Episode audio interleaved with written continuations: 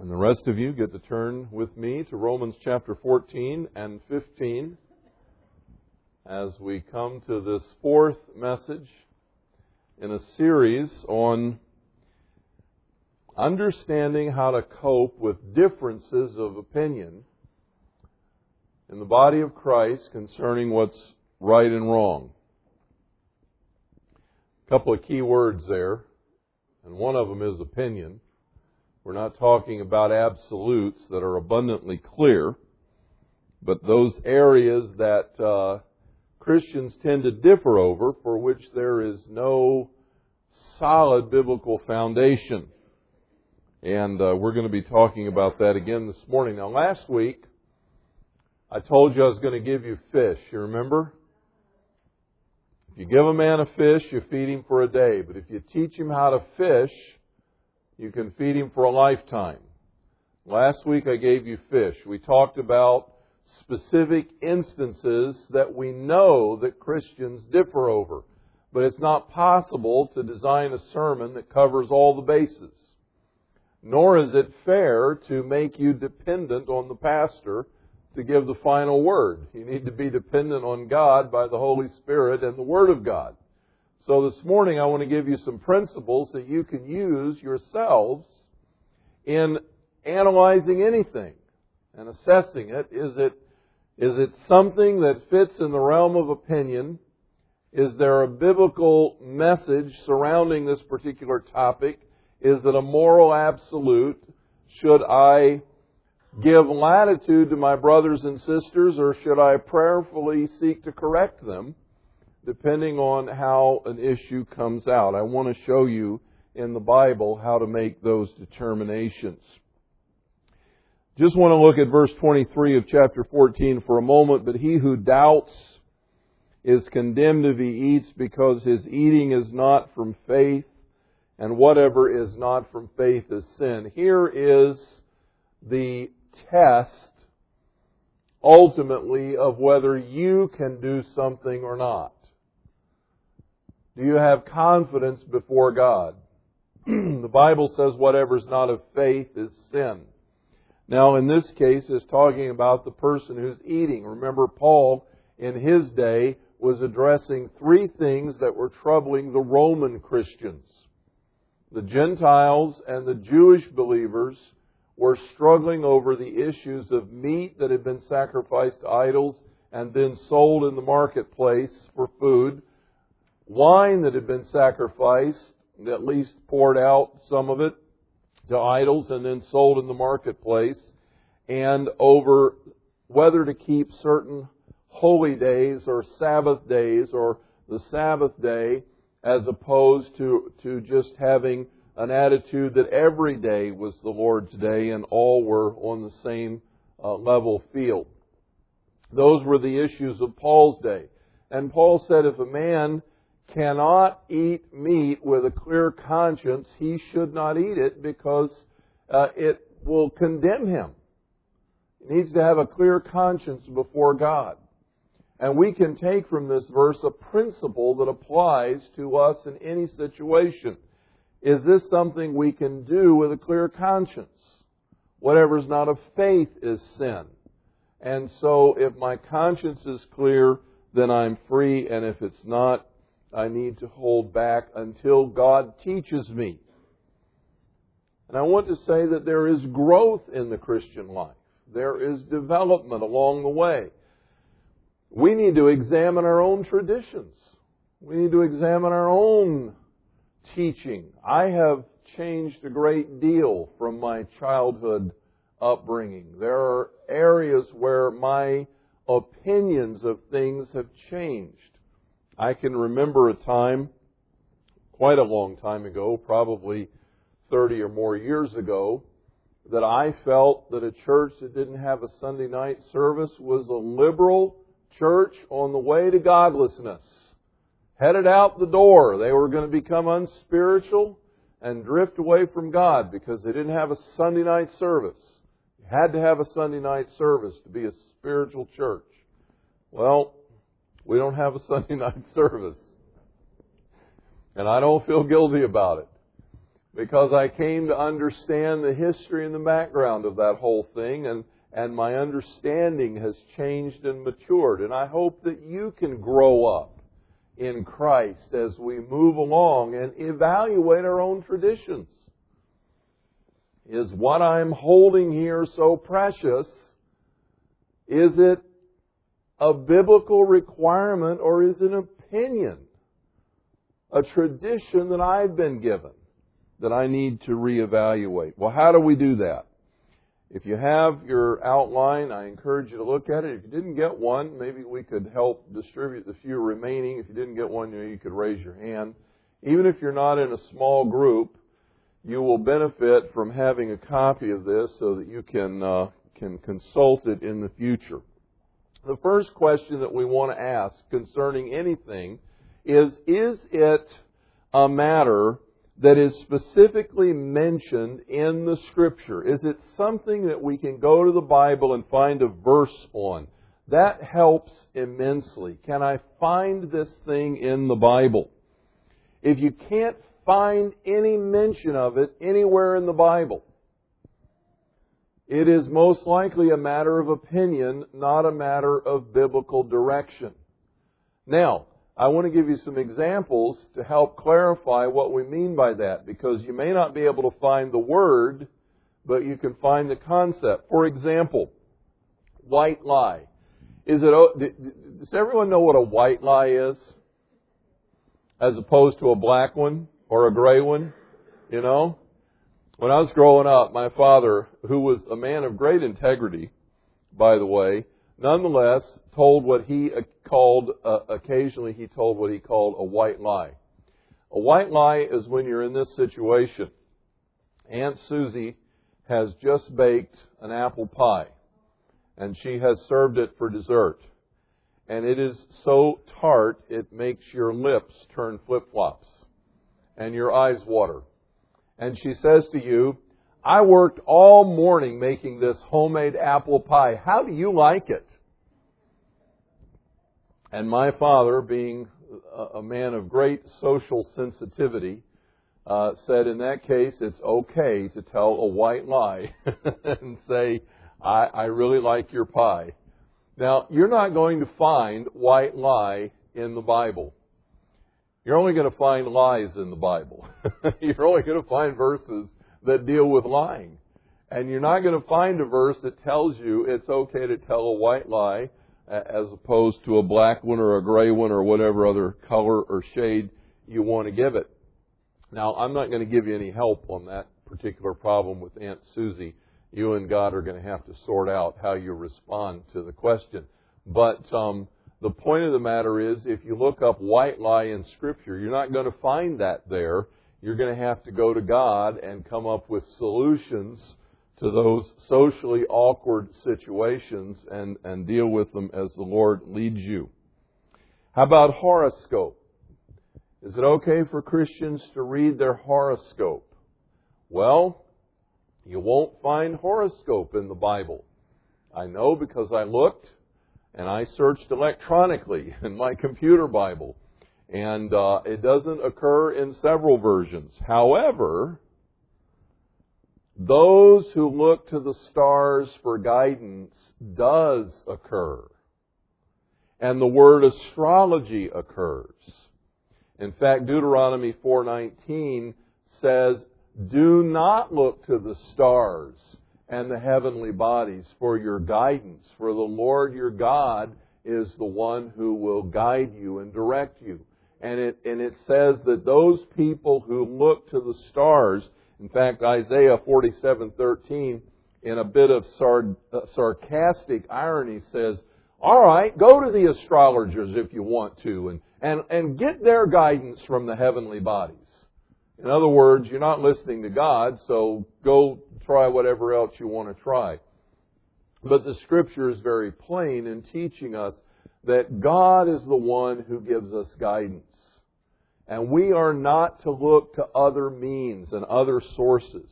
So even though you won't find horoscope in the Bible, you will find astrology or you will find the concept of looking to the heavenly bodies to get direction. And for a believer, We should know better than that. You also won't find a verse in the Bible that tells you whether or not you can attend a seance. The word seance does not occur anywhere in the Scripture. But if you look up mediums and spiritists and those who consult the dead, you will find verses in the Bible that deal with those topics. And the Scripture says, any one of my people in the Old Testament who goes to a spiritist or a medium will be cut off from my people. So God's attitude about that kind of thing is very plain. And as you begin to search the scriptures, you learn, for example, that you, no one can talk to the dead. The dead die, and they either go to heaven or they go to hell. But you can't connect with them anymore. You say, well, all right, who are they talking to? Well, they're talking to familiar spirits. They're talking to demons that have associated themselves with those people's lives. And even though they seem to know things about the individual and may even mimic their voice, the Bible tells us they're demonic spirits and we are prohibited from having any contact with them. So you can find the concept in the scripture. What if you want to find out if Texas Hold'em is in the Bible? Can I can I play Texas Hold'em? Well, you won't find Texas Hold'em in the Bible.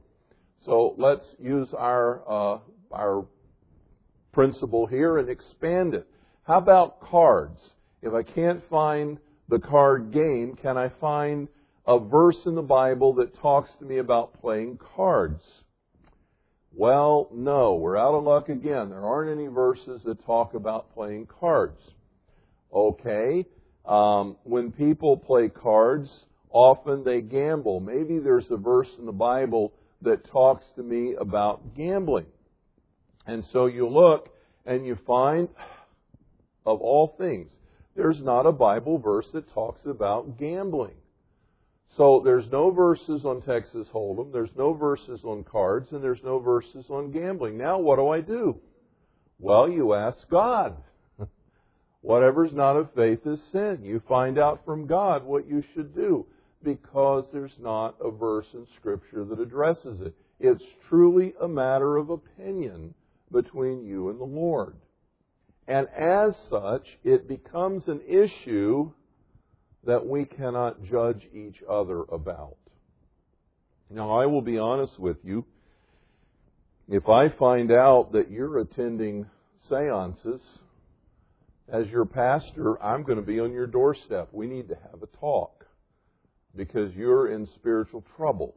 And I can support that in Scripture and explain to you why you don't need to be involved in that. But if I find out that you're playing Texas Hold'em with your friends in your basement or your den or your living room or whatever, I don't have anything to say about that. That's between you and God because that's a matter that the Scripture does not address specifically. And so we need to ask ourselves the first question Is this something that there's a verse in Scripture that clearly addresses? If not, it's a matter of opinion. If so, then we need to ask the question, letter B, if it's mentioned by name in the Bible, are you sure that the contemporary word and the original biblical word have the same meaning and occur in the same context? Now, I tried to find an example of this in the New American Standard Bible and the New International Version, and I couldn't. And I asked of various people, and I asked my small group, and they couldn't help me. So maybe there isn't an example in the uh, the modern translations of the Scripture. One I can clearly think of in the King James version that illustrates my point is 1 Peter 3, where it says, You wives, speaking of women married to unbelieving husbands, you wives, seek to win your husbands without a word by the conversation of your life. And you think, huh, okay, without a word, but I'm supposed to do it by conversation. And someone may read that and say, well, I don't know what the first part means, but I want to talk to him, so I'm supposed to, with my conversation, just kind of wear him down till I get him to come to Jesus, you know, yap, yap, yap. But conversation 450 years ago meant your lifestyle. Didn't have anything to do with your speech, it meant your lifestyle. Today, the word conversation means talking back and forth. But when the King James Version was translated, it meant the way you live. And what Peter is actually saying is, you wives who are married to unbelievers, seek to win your husbands without a word by the way you live in your home before them. Rely on the Holy Spirit to do the talking while you do the acting so that they will come under an appealing desire to know Jesus Christ. And so there's a case where the words have changed. So, number one, can I find a verse in the Bible that addresses my issue? Number two, am I sure that the words mean the same thing?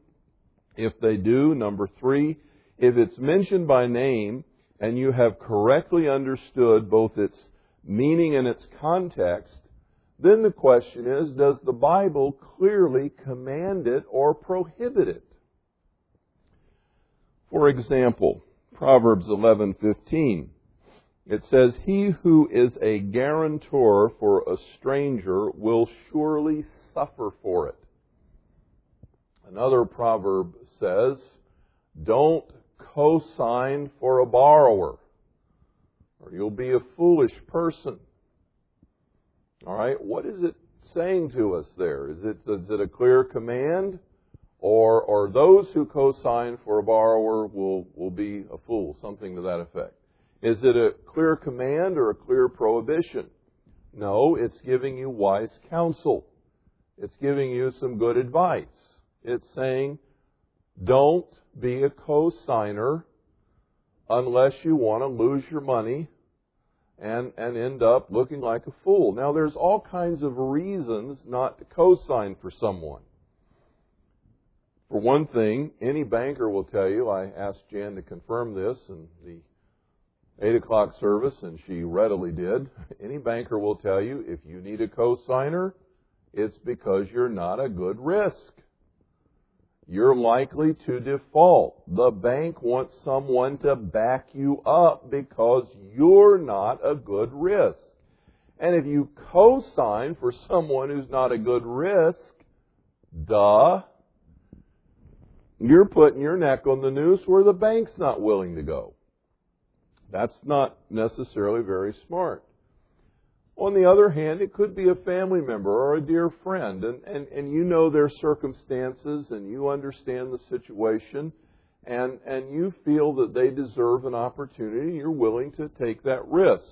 You need to be willing to take the risk because you may have to pay the debt there's a good chance they will fail. Maybe through no intention of their own, but they'll just fail. And you may have to pick up the pieces and pay the loan. I remember my dad talking about he did that one time when he was a young man.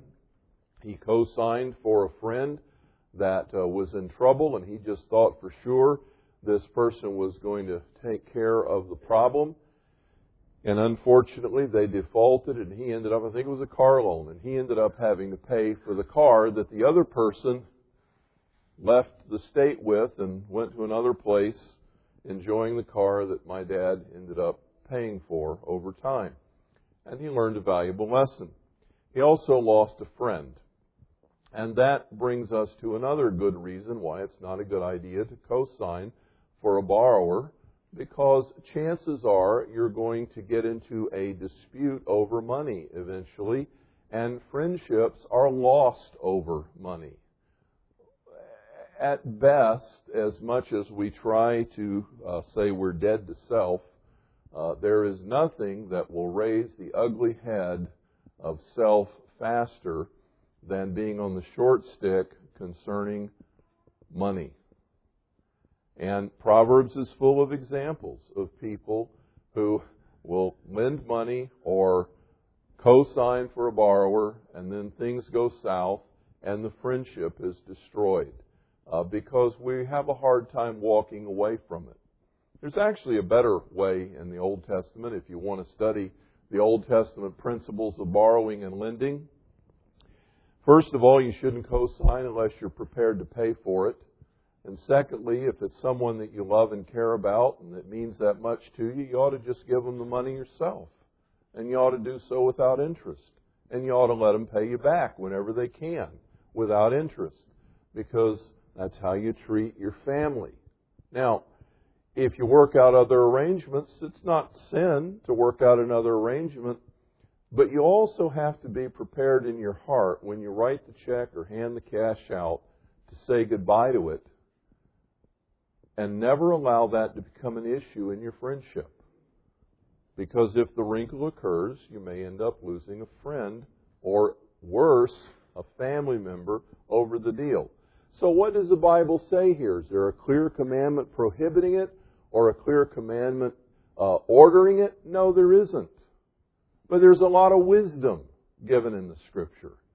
And when it's all said and done, you have to get before God and make a decision and be prepared to accept the consequences.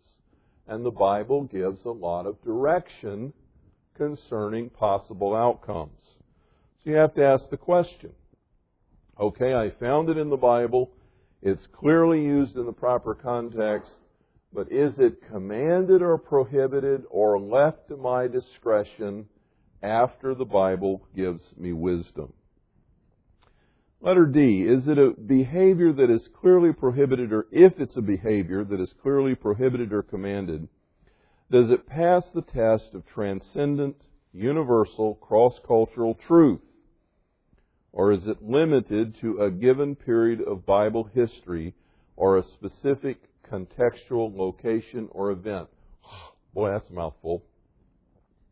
But let me explain it by way of an illustration. Would you turn with me in your Bibles to 1 Corinthians chapter 11 for just a moment? 1 Corinthians chapter 11. Verse 5 and 6. 1 Corinthians 11 verses 5 and 6. But every woman who has her head uncovered while praying or prophesying disgraces her head, for she is one and the same with her whose head is shaved. For if a woman does not cover her head, let her also have her hair cut off. But if it's disgraceful for a woman to have her hair cut off or her head shaved, let her cover her head.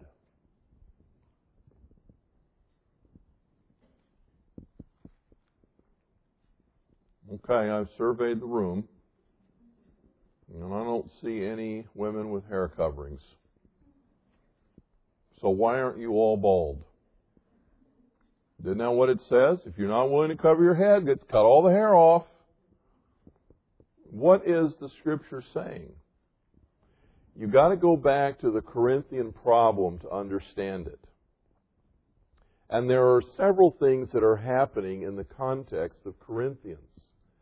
One thing is that it was the practice of pagan rituals in, in the, in the uh, pagan temples that they practiced what they called sacred prostitution. It's a little hard to say those two words in the same breath. It's kind of like an oxymoron, but but they practiced what they called sacred prostitution, where they kind of worship the fertility gods and goddesses, usually goddesses, and they did so by becoming available for, for sexual use at the temples. And part of the initiation of that period of time when they would serve in that manner, they would shave their head as the initiation of their dedication. So when you encountered a woman with a shaved head in Corinth, you knew that she is or had recently been a temple prostitute. That was one of the issues that was going on. Second thing is that many uh, uh, biblical scholars that have investigated the period feel it was happening in Corinth was that because of some of the fertility rites and whatever, that some of the religions had taken on strong uh, female dominance and leadership, and that that was moving into the church in terms of a female superiority. And that's kind of like the flip of, of the of the male superiority. It was the female that was kind of at the top of the spiritual food chain, so to speak, in terms of power. And it appears that Paul was trying to bring correction to that in the context of what befit women of godliness. And basically what he's saying here is don't look like a prostitute. Don't come to church looking like a prostitute. Alright, if you want to translate that into the modern culture, it still applies. Don't come to church looking like a prostitute. You can apply that today. Prostitutes have a certain look about them. Don't come looking that way. Don't dress in a manner, don't present yourself in a way that communicates sexual immorality, prowess, and predominance. And so for them, cover your head. That was the tradition. And Paul is addressing the church at Corinth regarding that tradition. But you know what? Every one of you ladies got up this morning, and without even thinking of this scripture, you got ready for church today, kind of knowing that this doesn't apply to you. Literally, it doesn't apply to you in this manner. And so we understand in our culture there are different signs. Now, there are people who still take this quite literally. And they wear a head covering. And you can see these women in different parts of the country that are part of these groups that some of them dress all in black and they put their hair up and they put on their little white bonnet and they cover their head because they feel like they're being obedient to the scripture. Do you think and, and I'm not I'm not trying to belittle anyone here, but I'm asking an honest question. Do you think that draws people to Christ or drives them away?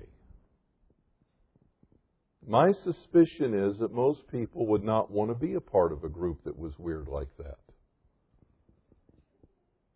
Seriously. I'm not disrespecting their conviction, but I don't think they're going to reach very many people with the message of Jesus Christ. Because most people are going to look at them and say, that's really strange. Those people are odd. I don't know what this Christianity stuff is, but I don't want to be like they are. And I think we have to ask ourselves that question. Because we can take that same principle and, and move it into our arena of what we think and don't think, and what are what message are we sending that may not be a part of the gospel, but may simply be a part of our subculture. So we have to ask the question, is what the Bible is saying transcendent of culture? That means it applies in all times and places. Or is it specific to a locale and a given time? Another passage, if you'd like to turn to 1 Timothy chapter 2, just go over a couple of verses, a couple of pages. 1 Timothy chapter 2 verse 9. Paul says, Likewise, I want women to adorn themselves with proper clothing, modestly and discreetly, not with braided hair and gold or pearls or costly garments, but rather by means of good works as befits women making a claim to godliness. Now, I'm surveying for braided hair. Actually, I don't see any braided hair. How about gold? Anybody here, any ladies wearing gold? Anything gold? Earrings, rings, necklace? Okay. How about pearls? We'll even count fake pearls because they're designed to look like real pearls. Do you have fake pearls? okay. Uh, how about costly garments? Well, boy, we could spend a long time on that one, couldn't we? Did you get it at the $1.97 penny sale? Or did, did you buy it, uh, you know, from uh, one of the, the big name stores?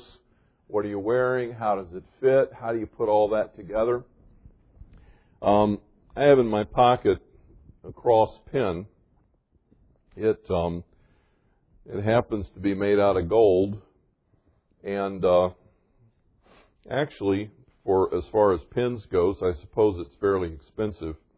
I, I remember um, very early in my ministry. I've always liked nice things. Some people are born with silver spoons in their mouth. I think mine was gold. And um, I've always liked nice things, and uh, yeah, couldn't always afford them. But it was kind of interesting. Along the way, one time I was cleaning out the church bus, and um, I found a cross pin. You know, the slender little gold cross pin. It was really cool. And I did my very best. There you go. That's just like that one. And I did my best to find its owner. It stayed in the church office for like a month. And uh, we said, anybody lose a pin, come claim this pin. No one claimed it. So I ended up with a cross pin. And I thought, that's really cool. I have a cross pin. So, um, not long after that, we moved to Franklin to start a church. And uh, one of the young men in the church was working as a server at Shoney's restaurant, and he saw that I had a cross pin. And he says, I found the matching pencil on a table one day, and it's been sitting up at the counter for a couple months, and no one has claimed it. It's rightfully mine. Would you like a pencil to match your pen? And I said, Wow, that would be really cool. So then I got a cross pencil to go with my pen. So now I have a pen and a pencil that match and I proudly put them in my pocket. Maybe that's the bad adjective, I don't know, or adverb, but I put them in my pocket. And you don't just use cross pens and pencils, you wear them, don't you? So I was wearing my cross pen and pencil in my pocket. Would you believe that that caused the wife of our treasurer to stumble badly. She took issue with me. I mean, this turned into such a blowout that they left the church. She took issue with me because I was being proud and flamboyant and dressing in an expensive, extravagant style. And she mentioned two reasons I had a cross pen pencil set, and I had electric windows in my car. I kid you not, they left the church over this eventually, but not before they caused a great deal of, of stink. And in fact, they invited me to their home for dinner when this argument was heating up because they wanted to confront me on my worldliness and actually maybe they were picking up something. I mean, I don't know. When you know your your enemies and your critics are often your best friends, and anytime you get criticized, you need to get before God and ask the questions. You know, is there something that I'm sending out that's true of me? But they invited me over for dinner, and in the course of dinner, they wanted to address the issue of my pens and my electric windows. And in the course of the conversation, I quote, these were the words that came out of their mouth We pay you to be holy. Thank you, Jim. I couldn't do that right there at the table, but that's, that's, we pay you to be holy. And I thought, whoa. Because what was really bizarre is this couple, he had just passed his CPA exam. He was moving up in one of the big eight firms, former Navy fighter pilot. And this couple had one of the nicest homes in their neighborhood, and they were constantly spending more money to upscale their house. They had one of the nicest homes in the church, but somehow I had become a stumbling block to them. The issues that Paul is addressing concerning women in Timothy, as we translate them into today, are not the same. There is a similarity of principle. And the similarity of principle is don't dress in a gaudy, fashion statement way that draws attention to yourself and particularly to your sexuality. Dress in such a way that brings glory to God. Dress in such a way that honors the Lord and doesn't make you stand out. I mean, if someone came into this church on a Sunday morning and wore a gown like some of the movie stars wear to their big festivals that cost $40,000 for one gown to be worn one time, you know, we might have to have a conversation. we might, I think I could find scriptural basis to say you really need to rethink that. But when it comes to the literal transposition of these commandments, we have to ask ourselves is this for a time and a culture? And how does the principle fit? And whether or not I have a gold cross pin or not is not a gauge of my spirituality. I thought it was particularly humorous in the fact that both of them were found. one on a bus, one left at a table, never claimed, and I came by them free. I thought God was being gracious to me in, in providing something, and someone else took it as a means of offense. It's amazing. But what, how does it actually literally apply? Several people asked me about the question of modesty last week, by the way, and I just want to make a, a parting statement here before we move on. Uh, the feeling was that perhaps I left this too open from a cultural standpoint by saying that anything that the culture approves is okay.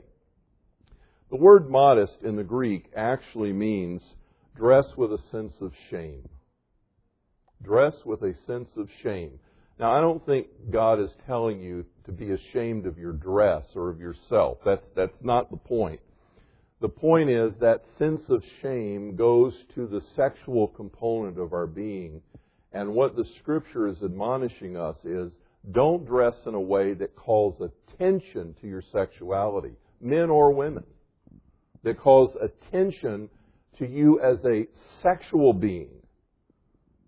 You're still a male or a female, you're still a man or a woman, and you're going to dress in an appropriate way for your gender. But don't dress in a way that is calculated to highlight your sexuality. Dress in a way that highlights your character, that befits a person of godliness, that you and Jesus are pleased with. Which certainly does, does not mean that anything that goes on out there in the culture is appropriate in the church uh, among believers. I'm not talking about the building, I'm talking about the family. There's a lot of stuff out there that's not appropriate. But I think you and Jesus can figure it out. And the other thing is that I tried to leave us with last week we've got to allow room for growth. Baby Christians are baby Christians.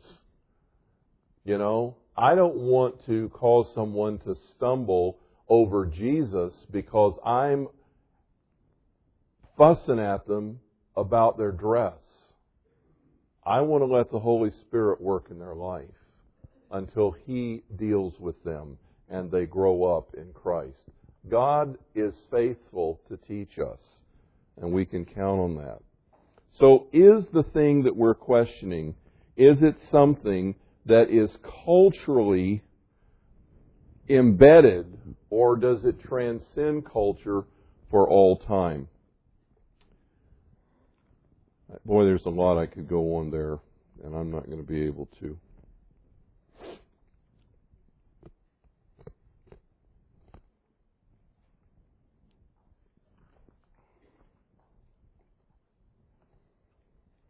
Letter E, am I applying specific regulations when only basic principles or guidelines are given by Scripture?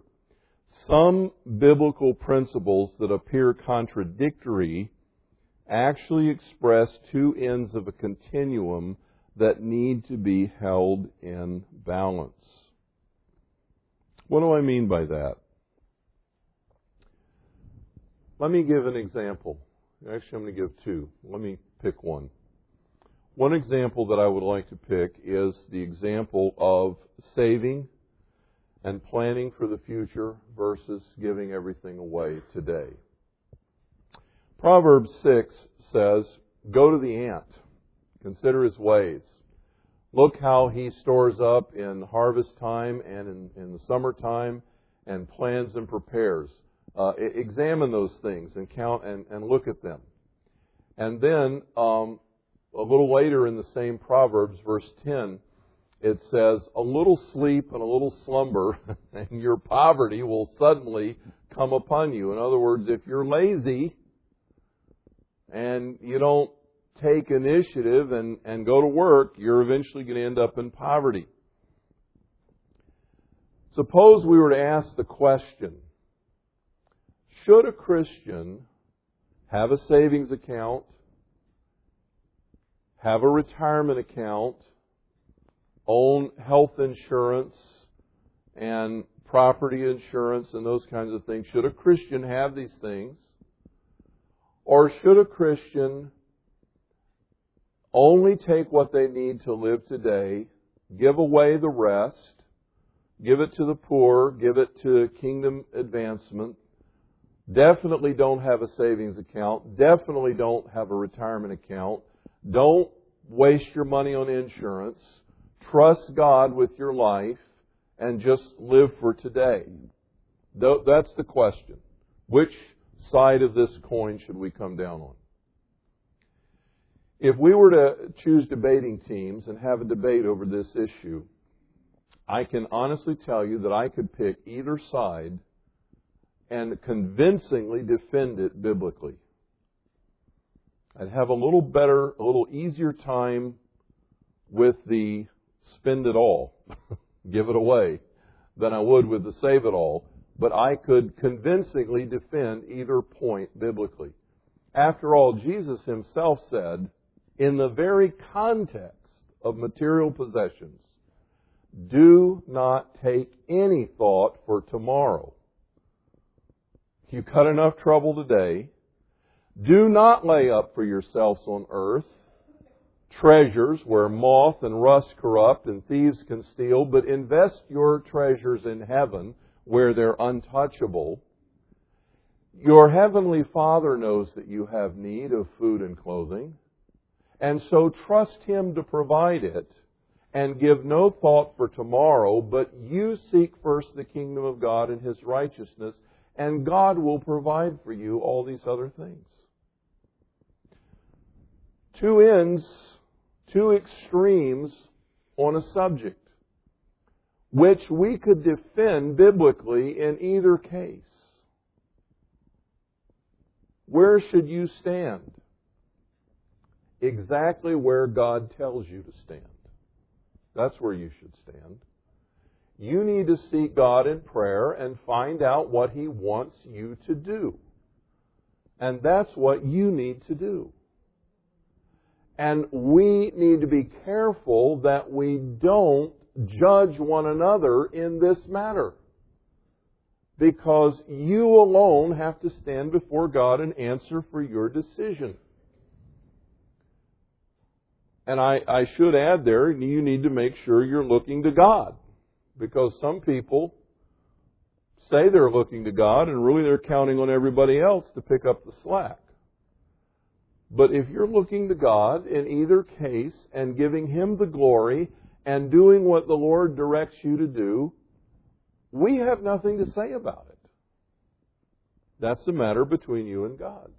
There is no biblical mandate that will land you anywhere on that continuum. There's a lot of room for different positions.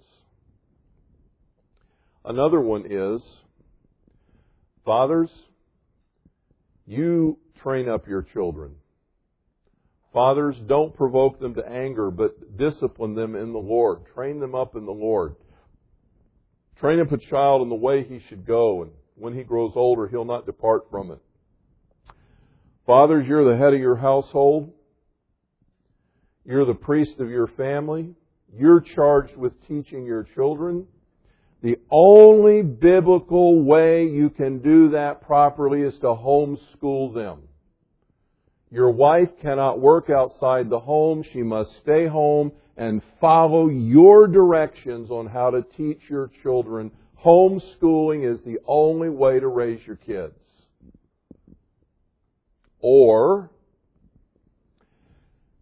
you can't possibly be an expert in every field, but you gotta keep your kids out of that godless public environment. So, you need to put your kids in Christian school because in the early days of the church in the New Testament, you could hire tutors to train your children that believed and held your philosophy. So you need to have your children in Christian school. That's the only acceptable way to raise them.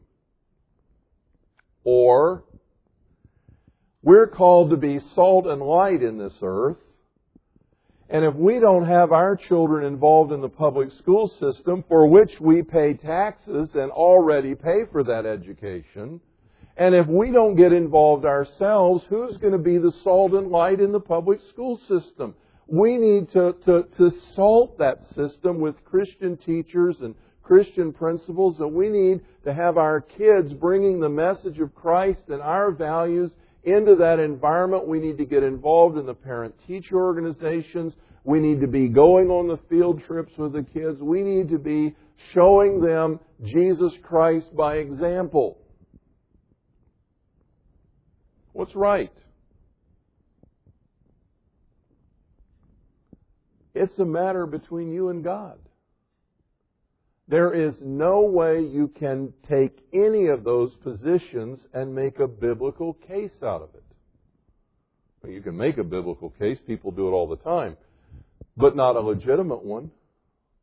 Here's the only thing that I can prove to you from the Scripture from what I've just said.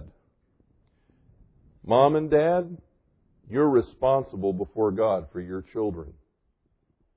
I'm not responsible for them. You're responsible for them. Get on your face and ask God what He wants you to do. And do what He tells you. And pray for them all along the way because there aren't any guarantees. There aren't any guarantees of our boys, uh, Stephen was homeschooled, Christian schooled, and public schooled. And I think the greatest damage came from a Christian school.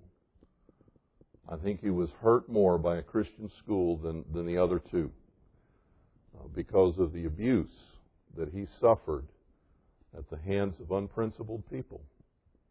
It was a sad thing and uh, grieves me. I mean, if we were the kind of people that sued, we could probably sue over the way he was treated in a Christian school.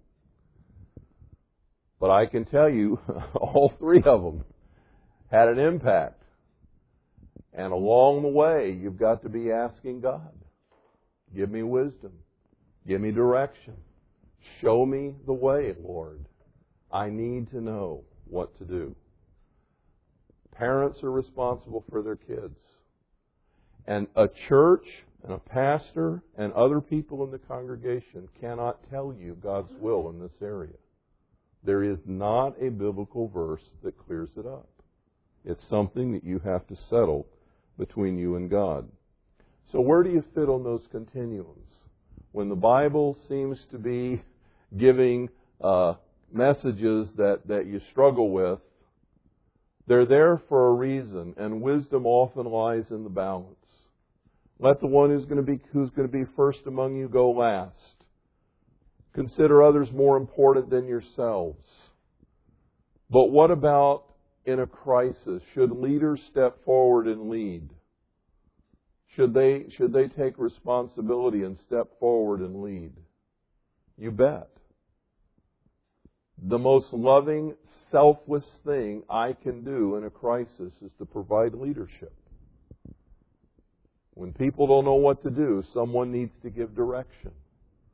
And that's the time to step up to the plate and give direction. Is that violating the passages of being humble and submissive and, and going last and, and preferring others above yourself? It may be the very epitome of doing that to step to the front and say, Follow me, I know how to get out of here. And so when the Bible presents us with those issues, we need to ask God in this moment, in this time, in this place, where do you want me to stand? And take your guidance accordingly. Let me just close with some final thoughts.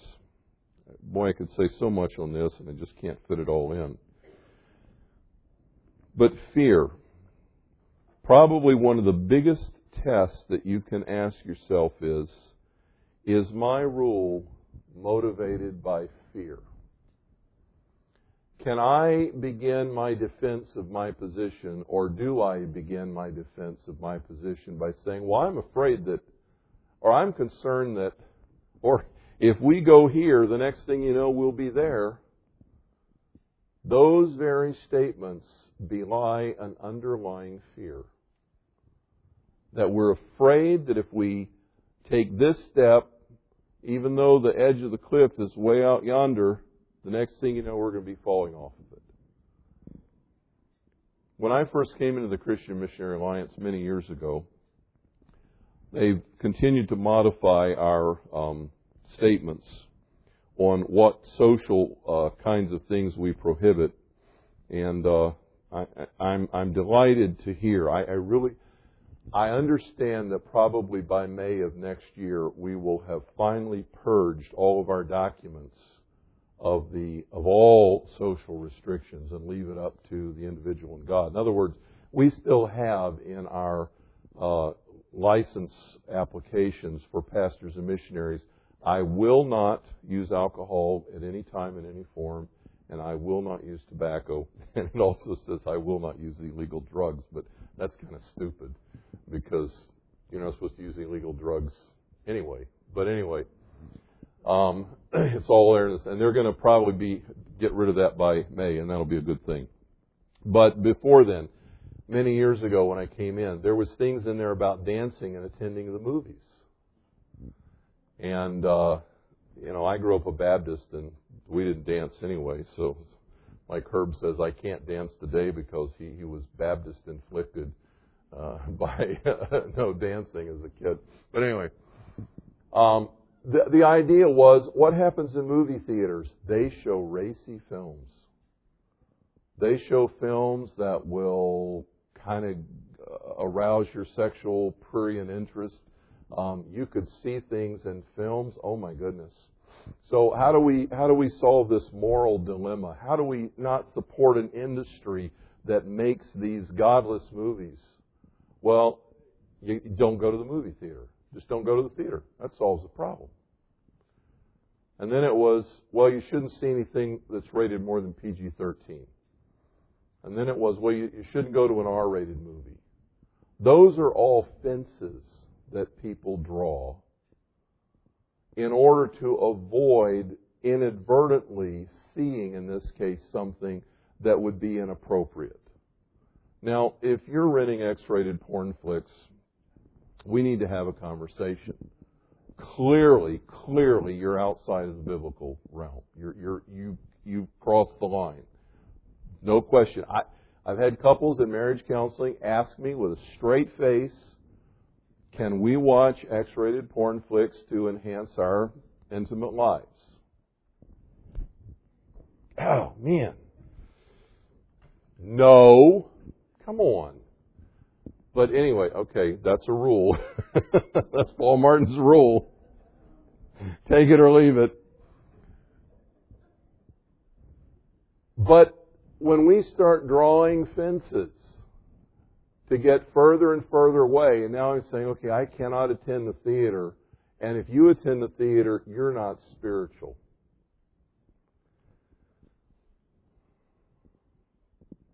Where is that? That's a kind of legalism that makes the fence the rule instead of addressing the problem. And I can't make that rule for you. You know, it may be a good rule for me. Maybe that's where I need to stand. Maybe a person has a problem with alcohol and they know that if they get around it, they're going to drink, and they know if they start drinking, they're going to have too many, and they can't stop, and they don't know what to do about it. And so they, between themselves and God, make, make the rule. I'm not going to go where alcohol's served, and I'm not going to hang out with people that drink. That's that's going to be my rule. That's fine. That may be a good thing if you're struggling. But it's not a rule that you can export for the rest of the church. It's something between you and God, and we cannot judge each other over those issues.